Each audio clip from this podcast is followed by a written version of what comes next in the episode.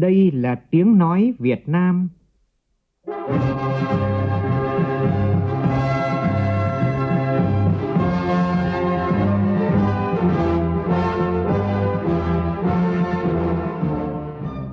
là tiếng nói Việt Nam, phát thanh từ Hà Nội, thủ đô nước Cộng hòa xã hội chủ nghĩa Việt Nam.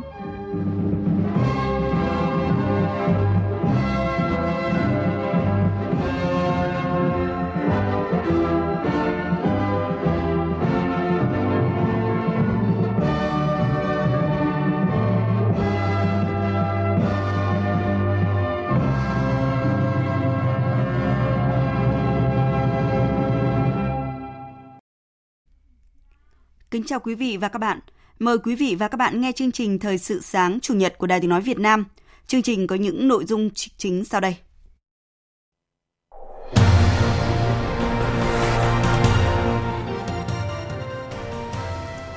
Khai mạc Diễn đàn Kinh tế Xã hội Việt Nam 2022 với chủ đề Củng cố nền tảng kinh tế vĩ mô, phục hồi và phát triển bền vững.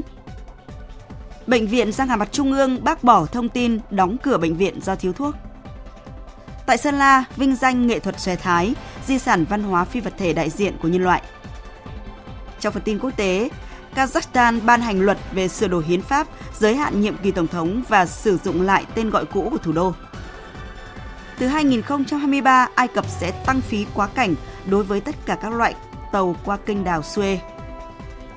Cũng trong chương trình, biên tập viên Đài Tiếng Nói Việt Nam có bình luận nhan đề Tổ chức Hợp tác Thượng Hải nâng tầm ảnh hưởng tạo thế đối trọng phương Tây.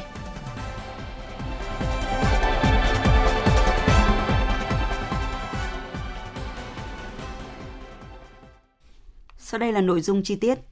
Thưa quý vị và các bạn, sau khi hai hội nghị quan trọng bàn về các nhiệm vụ giải pháp trọng tâm, giữ vững ổn định kinh tế vĩ mô, kiểm soát lạm phát, thúc đẩy tăng trưởng và bảo đảm các cân đối lớn của nền kinh tế trong tình hình mới. Và hôm qua, Thủ tướng Phạm Minh Chính đã ký ban hành chỉ thị số 15 yêu cầu điều hành kinh tế vĩ mô chủ động, linh hoạt, phấn đấu đạt tăng trưởng kinh tế cao và kiểm soát lạm phát theo mục tiêu đề ra. Trong chỉ thị, Thủ tướng yêu cầu người đứng đầu các bộ, cơ quan thuộc chính phủ, Ủy ban nhân dân các tỉnh thành phố tập trung thực hiện nghiêm các quan điểm định hướng, nhiệm vụ giải pháp trọng tâm. Trong đó, Thủ tướng chỉ đạo điều hành kinh tế vĩ mô chủ động, linh hoạt, sáng tạo, kịp thời, hiệu quả, theo hướng bảo đảm ổn định trong điều kiện bất định, giữ thế chủ động trước những diễn biến phức tạp khó lường, kiên định nhất quán, phù hợp, hiệu quả trước sự biến động, tác động nhiều chiều từ thế giới và trong nước, kiểm soát rủi ro, kịp thời ứng phó với nguy cơ suy thoái khủng hoảng. Thủ tướng nhấn mạnh, việc bảo đảm an ninh an toàn về tiền tệ tín dụng, tài chính, nợ công, lương thực, năng lượng, thông tin, thúc đẩy các động lực tăng trưởng, tăng cường quản lý kiểm soát giá các hàng hóa, dịch vụ thiết yếu, nhất là xăng dầu, kịp thời ứng phó những vấn đề cấp bách phát sinh.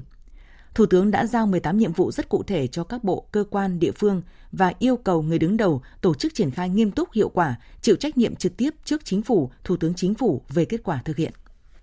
Chỉ thị 15 của Thủ tướng Chính phủ vừa ban hành tiếp tục khẳng định quyết tâm giữ vững ổn định kinh tế vĩ mô, kiểm soát lạm phát, thúc đẩy tăng trưởng và bảo đảm các cân đối lớn của nền kinh tế, luôn là yêu cầu vừa mang tính cấp bách vừa chiến lược và cũng là nhiệm vụ ưu tiên trọng tâm xuyên suốt trong thời gian tới. Và hôm nay tại Hà Nội diễn ra Diễn đàn Kinh tế Xã hội 2022 với chủ đề Củng cố nền tảng kinh tế vĩ mô, thúc đẩy phục hồi và phát triển bền vững. Diễn đàn sẽ có hơn 400 đại biểu tham dự trực tiếp và một số chuyên gia, nhà khoa học ở nước ngoài tham dự trực tuyến. Thủ tướng Chính phủ Phạm Minh Chính và Chủ tịch Quốc hội Vương Đình Huệ sẽ tham dự diễn đàn. Phóng viên Thành Trung thông tin.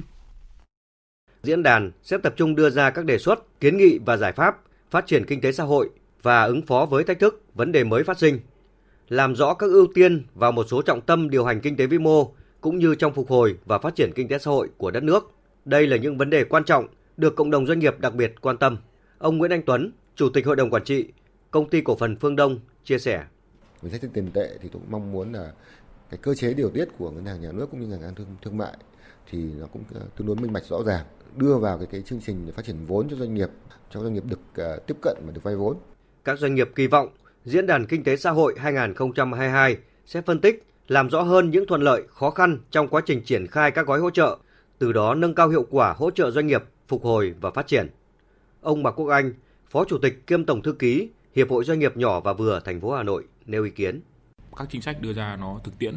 ở các cái góc cạnh đúng theo cái đời sống và các cái nhu cầu mong muốn của cộng đồng doanh nghiệp. Trong thời gian gần đây chúng ta cũng hỗ trợ thêm à, cho các ngành liên quan đến à, logistics, liên quan đến du lịch để làm sao chúng ta phục hồi ờ, một cái ngành mũi nhọn khi mà ờ, dịch bệnh ờ, Covid được kiểm soát. Theo dự báo của các tổ chức trong nước và quốc tế, giai đoạn sắp tới, kinh tế xã hội nước ta phải đối mặt với nhiều khó khăn thách thức, nền kinh tế tiềm ẩn nhiều rủi ro về ổn định vĩ mô, các cân đối lớn, nhất là về điện, xăng dầu, áp lực lạm phát tăng cao, cộng hưởng với sự gia tăng giá cả nhập khẩu đầu vào. Chi phí vận tải, logistics. Diễn đàn năm 2022 sẽ bổ sung thêm luận cứ khoa học, thực tiễn, tham khảo kinh nghiệm quốc tế, tham vấn các chuyên gia trong và ngoài nước, cùng với bám sát diễn biến tình hình, từ đó phân tích, dự báo, kịp thời đề xuất các giải pháp chính sách, giảm thiểu tác động tiêu cực, nắm bắt các cơ hội, thời cơ, đặc biệt là đối với chính sách tài khóa, tiền tệ, chính sách an sinh xã hội. Đồng thời có cơ chế kiểm tra, giám sát để hỗ trợ nền kinh tế vượt qua khó khăn, phục hồi và thúc đẩy tăng trưởng, phát triển bền vững. Diễn đàn Kinh tế xã hội Việt Nam 2022 được kỳ vọng với hàng loạt giải pháp sẽ tiếp tục củng cố cho nền tảng kinh tế vĩ mô và thúc đẩy phục hồi và phát triển bền vững. Nhằm khai thác và thu hút các thị trường khách du lịch Ấn Độ và Trung Đông đến Đà Nẵng, Sở Du lịch thành phố đã chủ trì phối hợp cùng Hiệp hội Du lịch thành phố, Quỹ xúc tiến phát triển du lịch, các khu điểm du lịch, doanh nghiệp, hãng hàng không liên kết xây dựng các gói sản phẩm du lịch hấp dẫn. Theo kế hoạch thì từ tháng 10 tới sẽ mở các đường bay trực tiếp từ các thành phố lớn của Ấn Độ là Mumbai và New Delhi đến Đà Nẵng. Phóng viên Phương Cúc tại miền Trung thông tin. Hiện nay, Việt Nam đã áp dụng hệ thống cấp thị thực điện tử cho du khách Ấn Độ và chính phủ Ấn Độ cũng đã công nhận hộ chiếu vaccine của Việt Nam. Theo các chuyên gia, dự kiến lượng khách Ấn Độ đến Việt Nam trong năm 2023 khoảng 1,3 triệu lượt, trong đó thành phố Đà Nẵng sẽ đón vài trăm ngàn lượt. Bà Trương Thị Hồng Hạnh, Giám đốc Sở Du lịch thành phố Đà Nẵng cho biết, thành phố đang xây dựng các gói sản phẩm hấp dẫn đặc trưng cho thị trường này, đặc biệt là các sản phẩm dịch vụ du lịch cao cấp, trong đó có sản phẩm du lịch cưới, du lịch nghỉ dưỡng. Từ tháng 10 tới đây thì việc mở hai đường bay thẳng đầu tiên từ hai thành phố lớn và quan trọng của Ấn Độ là Mumbai và New Delhi đến Đà Nẵng của hãng hàng không Vietjet Air sẽ là tiền đề thuận lợi để trao đổi kết nối nguồn khách giữa các điểm đến. Chuyển sang các thông tin đáng chú ý khác, Bộ Giao thông Vận tải vừa có văn bản yêu cầu Tổng công ty Đầu tư Phát triển Đường cao tốc Việt Nam VEC hoàn thiện hệ thống thu phí điện tử không dừng trên tuyến cao tốc Thành phố Hồ Chí Minh Long Thành Dầu Dây do đơn vị này quản lý. Bộ Giao thông Vận tải yêu cầu Tổng công ty Đầu tư Phát triển Đường cao tốc Việt Nam và công ty trách nhiệm hữu hạn thu phí tự động VTC ra soát số làn thu phí tự động không dừng trên cao tốc Thành phố Hồ Chí Minh, Long Thành, Dầu Dây và kịp thời có phương án xử lý phù hợp, bảo đảm trật tự an toàn giao thông tại các trạm thu phí trên tuyến cao tốc này. Theo Tổng cục Đường bộ Việt Nam, sau thời gian vận hành chỉ có thu phí tự động không dừng tại khu vực các trạm thu phí Long Phước, trạm ra quốc lộ 51 theo hướng từ thành phố Hồ Chí Minh đi quốc lộ 51 và chạm vào cao tốc từ hướng quốc lộ 51 về thành phố Hồ Chí Minh, lưu lượng phương tiện qua trạm lớn dẫn đến thường xuyên xảy ra ùn tắc giao thông. Nguyên nhân phần lớn là do trạm thu phí Long Phước mới lắp đặt 9 làn ETC trên tổng số 14 làn thu phí tại trạm. Từ ngày 20 tháng 9, phòng 7, Cục Cảnh sát Giao thông cùng Công an thành phố Hà Nội sẽ tăng cường tuần tra bằng xe mô tô ghi hình xe vi phạm để kịp thời giải quyết ùn tắc trên tuyến cầu Thanh Trì, vành đai 3. Việc phối hợp tuần tra nhằm thực hiện kế hoạch tăng cường thực hiện các giải pháp đảm bảo trật tự an toàn giao thông, phòng ngừa, giải quyết ùn tắc giao thông trên tuyến cầu Thanh Trì vành đai 3. Đồng thời, lực lượng cảnh sát giao thông sẽ sử dụng thiết bị nghiệp vụ quay phim ghi hình các loại phương tiện giao thông cơ giới đường bộ vi phạm các hành vi là nguyên nhân chính gây ùn tắc giao thông như dừng, đỗ, đón trả khách không đúng nơi quy định, điều khiển phương tiện vào làn khẩn cấp, không nhường đường cho xe xin vượt khi có đủ điều kiện an toàn để làm căn cứ xử lý vi phạm. Trước thông tin Bệnh viện răng hàm mặt Trung ương phải đóng cửa do thiếu thuốc, đại diện bệnh viện đã bác bỏ thông tin này và cho biết bệnh viện sẽ linh hoạt đảm bảo đầy đủ thuốc, vật tư để đảm bảo công tác khám chữa bệnh bình thường. Hôm qua, Bộ Y tế đã chỉ đạo các đơn vị liên quan làm ngay việc um, làm việc ngay với bệnh viện răng hàm mặt Trung ương để nắm bắt tình hình thiếu thuốc gây tê của bệnh viện này và tháo gỡ khó khăn cho cơ sở đồng thời yêu cầu Cục Quản lý Dược chỉ đạo các đơn vị sản xuất kinh doanh nhập khẩu nhanh chóng tìm nguồn cung thuốc để đảm bảo thuốc cho nhu cầu điều trị của các bệnh viện chuyên khoa răng hàm mặt. Làm rõ hơn tình trạng thiếu thuốc tê trong lĩnh vực răng hàm mặt, ông Trần Cao Bính, Giám đốc Bệnh viện Răng Hàm Mặt Trung ương cho biết, trên thị trường có hai hãng cung ứng thuốc tê chính cho bệnh viện là sản phẩm sản xuất tại Pháp và Canada. Nhu cầu sử dụng thuốc tê của bệnh viện từ 1.000 đến 2.000 ống một tuần – Thời gian vừa qua, các công ty cung ứng thuốc tê có thông báo tới bệnh viện về tình trạng khan hiếm thuốc tê nồng độ lidocaine 2%. Trước đó, vào chiều 16 tháng 9, ông Phạm Thanh Hà, Phó Giám đốc Bệnh viện Răng Hàm Mặt Trung ương, đã thông tin lượng thuốc tê gây tê của bệnh viện hiện chỉ còn đủ dùng khoảng 2 tuần nữa là hết. Thưa quý vị và các bạn, sau phản ánh của Đài Tiếng Nói Việt Nam về tình trạng ô nhiễm môi trường tại các cơ sở chế biến mực ở xã Cát Khánh, huyện Phú Cát, Ủy ban Nhân dân tỉnh Bình Định vừa yêu cầu cơ quan chức năng tỉnh này xử lý dứt điểm tình trạng ô nhiễm tại đây. Tin của phóng viên Thanh Thắng thường trú tại khu vực miền Trung. Ủy ban Nhân dân tỉnh Bình Định yêu cầu Ủy ban Nhân dân huyện Phù Cát sớm xây dựng và triển khai phương án hỗ trợ di dời, chuyển đổi khi chấm dứt hoạt động đối với các cơ sở chế biến mực xà gây ô nhiễm môi trường tại xã Cát Khánh. Ban quản lý dự án nông nghiệp và phát triển nông thôn tỉnh Bình Định phối hợp với Ủy ban Nhân dân huyện Phù Cát đẩy nhanh tiến độ bồi thường giải phóng mặt bằng và triển khai xây dựng dự án khu dân cư An Quang Tây, xã Cát Khánh. Ủy ban Nhân dân tỉnh Bình Định cũng giao Sở Tài nguyên và Môi trường tỉnh hỗ trợ hướng dẫn Ủy ban Nhân dân huyện Phù Cát thực hiện các thủ tục pháp lý về bảo vệ môi trường và yêu cầu kỹ thuật trong xây dựng, lắp đặt các công trình xử lý chất thải từ hoạt động sơ chế mực xà trên địa bàn xã Cát Khánh. Bà Hà Thị Thanh Hương, Phó Giám đốc Sở Tài nguyên và Môi trường tỉnh Bình Định cho biết, Sở Thị trường cũng đề nghị cho ban nông nghiệp phải có cái giải pháp rào chắn lại khu vực đang thi công của mình đồng thời là phối hợp với ủy ban xã để tuyên truyền những người dân không có được phơi mật ở đó và phải có cái giải pháp phối hợp với địa phương để xử lý. Trước đó, Đài Tiếng Nói Việt Nam đã phản ánh tình trạng các hộ dân ở hai thôn An Quang Đông, An Quang Tây, xã Cát Khánh, huyện Phù Cát, tỉnh Bình Định hoạt động sơ chế mực, thải nước rửa mực trực tiếp ra đầm Đề Di, gây ô nhiễm môi trường nghiêm trọng.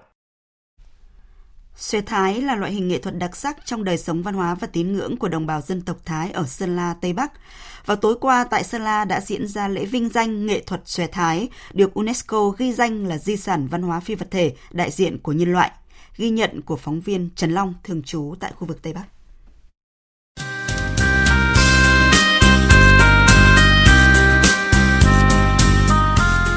Tại lễ tôn vinh, qua những lời ca, tiếng hát, những điệu xòe uyển chuyển duyên dáng, các nghệ nhân dân gian người dân tộc Thái cùng nam nữ diễn viên chuyên và không chuyên đã một lần nữa làm sống dậy những giá trị văn hóa truyền thống, đặc sắc của đồng bào dân tộc Thái ở Sơn La nói riêng, vùng Tây Bắc nói chung.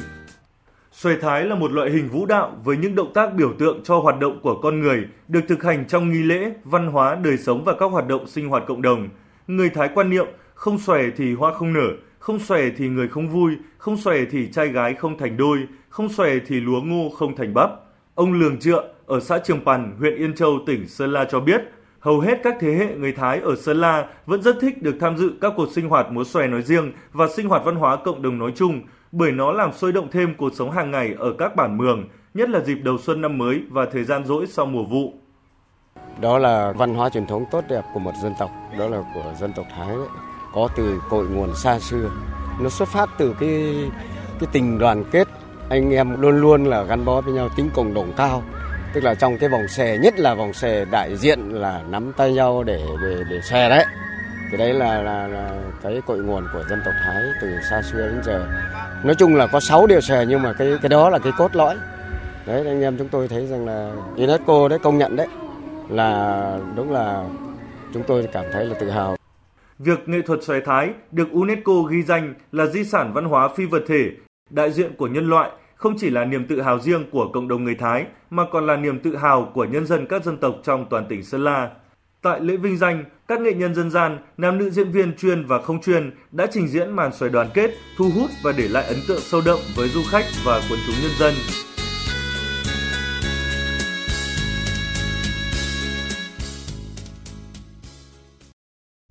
Chương trình Thời sự sáng tiếp tục với phần tin quốc tế. Thổ Nhĩ Kỳ đang lên kế hoạch trở thành thành viên của Tổ chức Hợp tác Thượng Hải. Đây là thông tin được Tổng thống Erdogan tiết lộ sau khi tham dự hội nghị thượng đỉnh Tổ chức Hợp tác Thượng Hải vừa diễn ra tại Uzbekistan. Theo Tổng thống Erdogan, mối quan hệ giữa Thổ Nhĩ Kỳ với các nước Tổ chức Hợp tác Thượng Hải sẽ có chuyển biến mạnh mẽ khi nước này trở thành thành viên tổ chức. Tổ chức Hợp tác Thượng Hải gồm Trung Quốc, Nga, Ấn Độ, Pakistan và bốn nước Trung Á, gồm Kazakhstan, Kyrgyzstan, Tajikistan và Uzbekistan được thành lập vào năm 2001 với tư cách là một tổ chức chính trị, kinh tế và an ninh. Tổng thống Kazakhstan Tokayev đã ký ban hành luật về sửa đổi hiến pháp, trong đó áp dụng nhiệm kỳ tổng thống 7 năm và lấy lại tên Astana làm tên thủ đô. Trước đó, vào ngày 1 tháng 9, Tổng thống Tokayev đã đề xuất giới hạn nhiệm kỳ Tổng thống Kazakhstan xuống còn 7 năm mà không có quyền tái cử.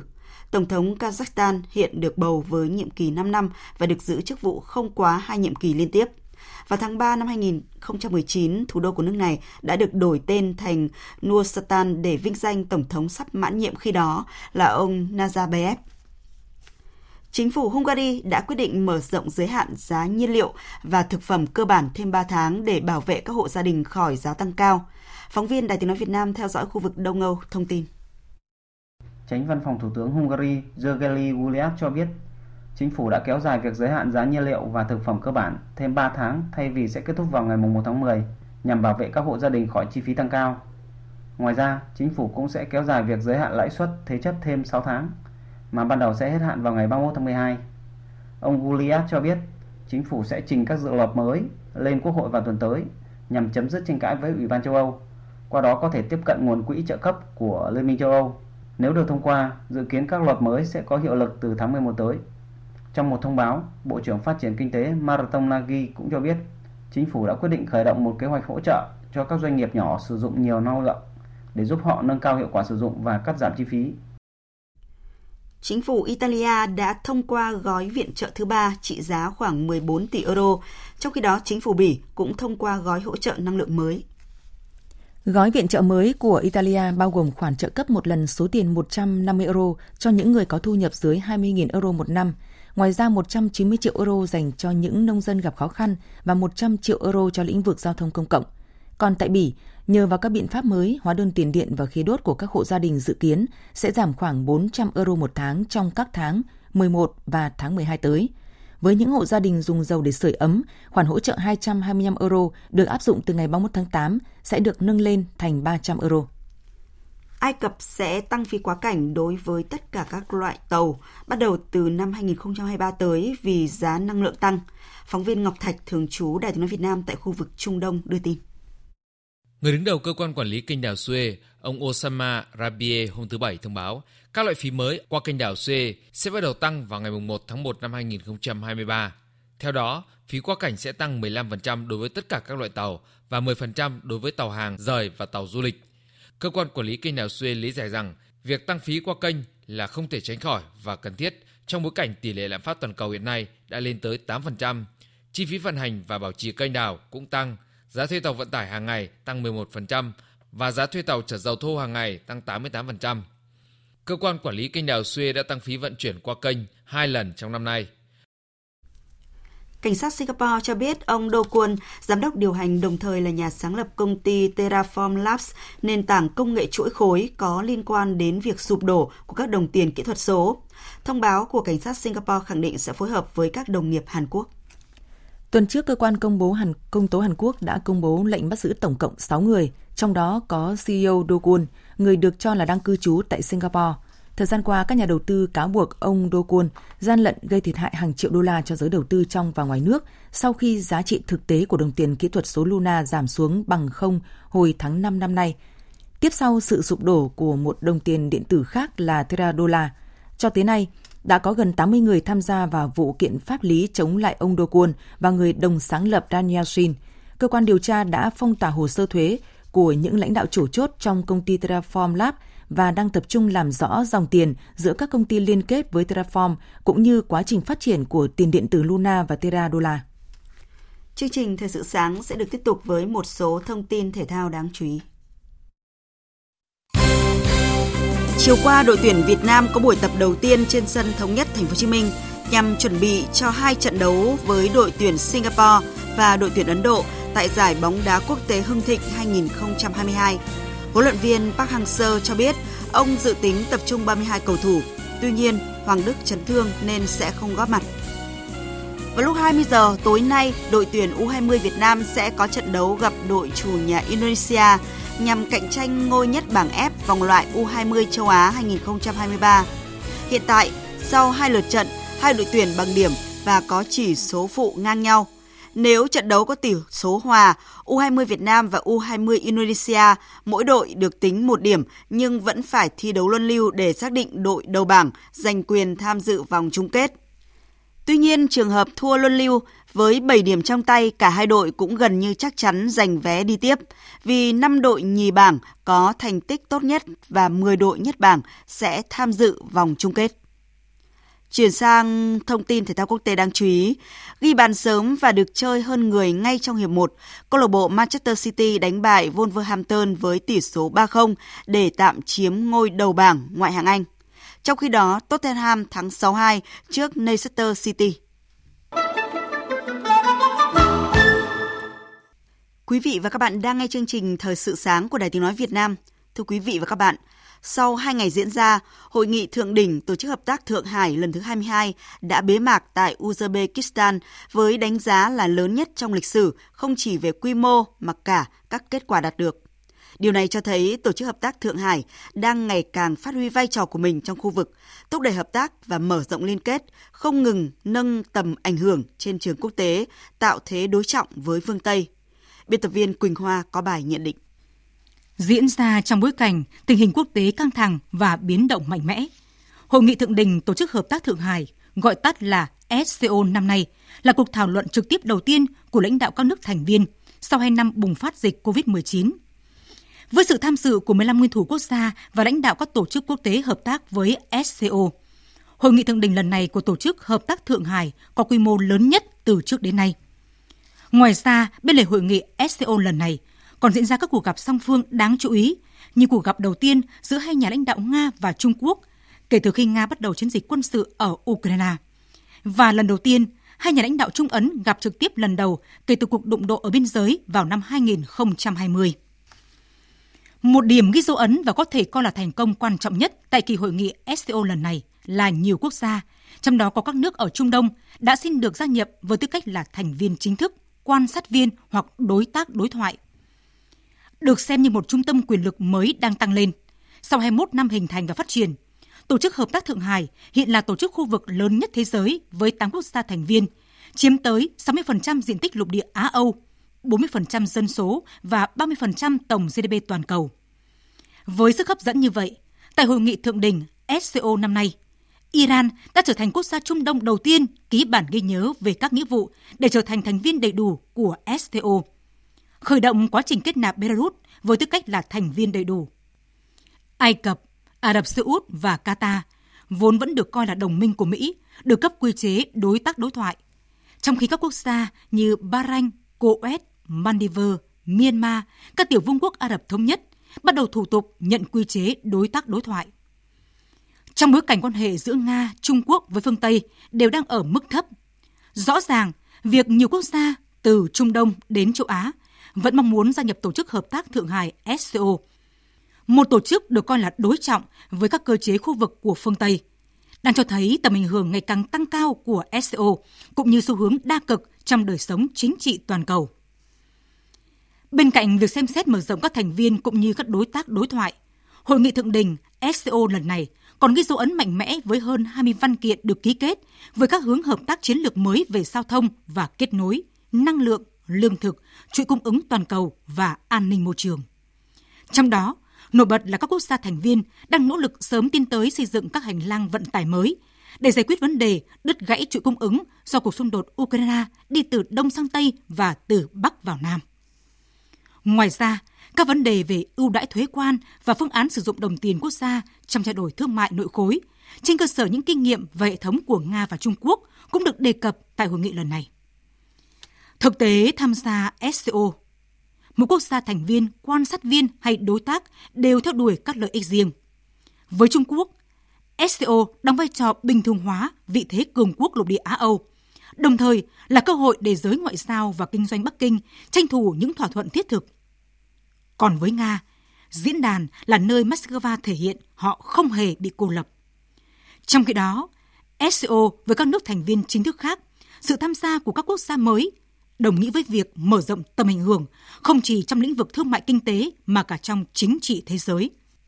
Điều này cho thấy một triển vọng sáng sủa khi Tổ chức Hợp tác Thượng Hải hoàn toàn có thể là nền tảng cho việc thiết lập các cuộc đối thoại song phương, với vai trò là trung gian hòa giải của những quốc gia dẫn đầu như Nga và Trung Quốc để giải quyết các bất đồng trên cơ sở đảm bảo các lợi ích chung của Tổ chức Hợp tác và An ninh trong khu vực. Quý vị và các bạn vừa nghe bình luận của biên tập viên Đài Tiếng nói Việt Nam nhan đề Tổ chức hợp tác Thượng Hải nâng tầm ảnh hưởng tạo thế đối trọng phương Tây. Dự báo thời tiết Bắc Bộ và khu vực từ Thanh Hóa đến Thừa Thiên Huế, ngày nắng, chiều tối và đêm có mưa rào và rông vài nơi, nhiệt độ từ 23 đến 34 độ. Khu vực từ Đà Nẵng đến Bình Thuận có mưa rào và rông vài nơi, riêng chiều tối và tối có mưa rào và rông rải rác, cục bộ có mưa to, nhiệt độ từ 24 đến 34 độ. Tây Nguyên và Nam Bộ có mưa rào và rông vài nơi, riêng chiều tối và tối có mưa rào và rải rác có rông, cục bộ có mưa to, nhiệt độ từ 24 đến 33 độ. Khu vực Hà Nội ngày nắng, chiều tối và đêm có mưa rào và rông vài nơi, nhiệt độ từ 25 đến 34 độ. Dự báo thời tiết biển, vịnh Bắc Bộ không mưa, tầm nhìn xa trên 10 km, gió nhẹ. Vùng biển từ Quảng Trị đến Quảng Ngãi có mưa rào và rông vài nơi. Trong mưa rông có khả năng xảy ra lốc xoáy và gió giật mạnh, cấp 7-8. Tầm nhìn xa trên 10 km, gió nhẹ. Vùng biển từ Bình Định đến Ninh Thuận và khu vực giữa Biển Đông có mưa rào rải rác và có nơi có rông. Tầm nhìn xa trên 10 km, giảm xuống 4 đến 10 km trong mưa, gió Tây Nam cấp 4, cấp 5. Khu vực Bắc Biển Đông có mưa rào và rông vài nơi, tầm nhìn xa trên 10 km, gió nhẹ. Riêng khu vực Đông Bắc, gió Tây cấp 4. Khu vực quần đảo Hoàng Sa thuộc thành phố Đà Nẵng có mưa rào và rông vài nơi, tầm nhìn xa trên 10 km, gió nhẹ. Vùng biển từ Bình Thuận đến Cà Mau, khu vực Nam Biển Đông và khu vực quần đảo Trường Sa thuộc tỉnh Khánh Hòa có mưa rào và rông rải rác. Trong mưa rông có khả năng xảy ra lốc xoáy và gió giật mạnh cấp 7-8. Tầm nhìn xa trên 10 km, giảm xuống 4 đến 10 km trong mưa, gió Tây Nam cấp 5, có lúc cấp 6, giật cấp 7-8, biển động. Vùng biển từ Cà Mau đến Kiên Giang và Vịnh Thái Lan có mưa rào và rông rải rác. Trong mưa rông có khả năng xảy ra lốc xoáy và gió giật mạnh cấp 7-8. Tầm nhìn xa trên 10 km, giảm xuống 4 đến 10 km trong mưa, gió Tây đến Tây Nam cấp 4, cấp 5. Vừa rồi là thông tin thời tiết. Trước khi kết thúc chương trình Thời sự sáng nay, chúng tôi tóm lược một số tin chính vừa phát.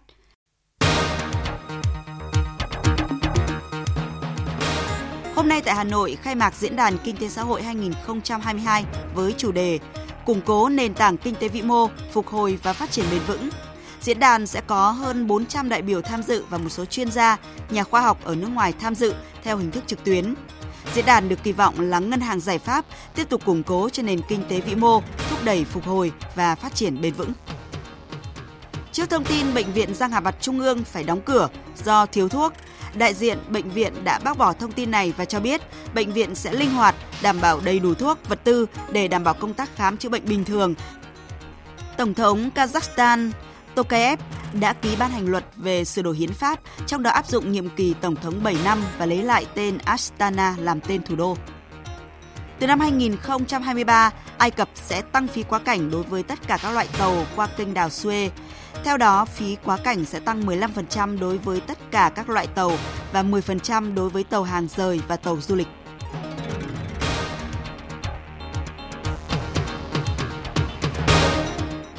Quý vị và các bạn vừa nghe chương trình Thời sự sáng của Đài Tiếng Nói Việt Nam. Chương trình do các biên tập viên Nguyễn Hằng, Mai Hồng cùng phát thanh viên Hồng Huệ, kỹ thuật viên Văn Quang, Hoài An thực hiện, chịu trách nhiệm nội dung Nguyễn Thị Tuyết Mai. Cảm ơn quý vị và các bạn đã quan tâm theo dõi.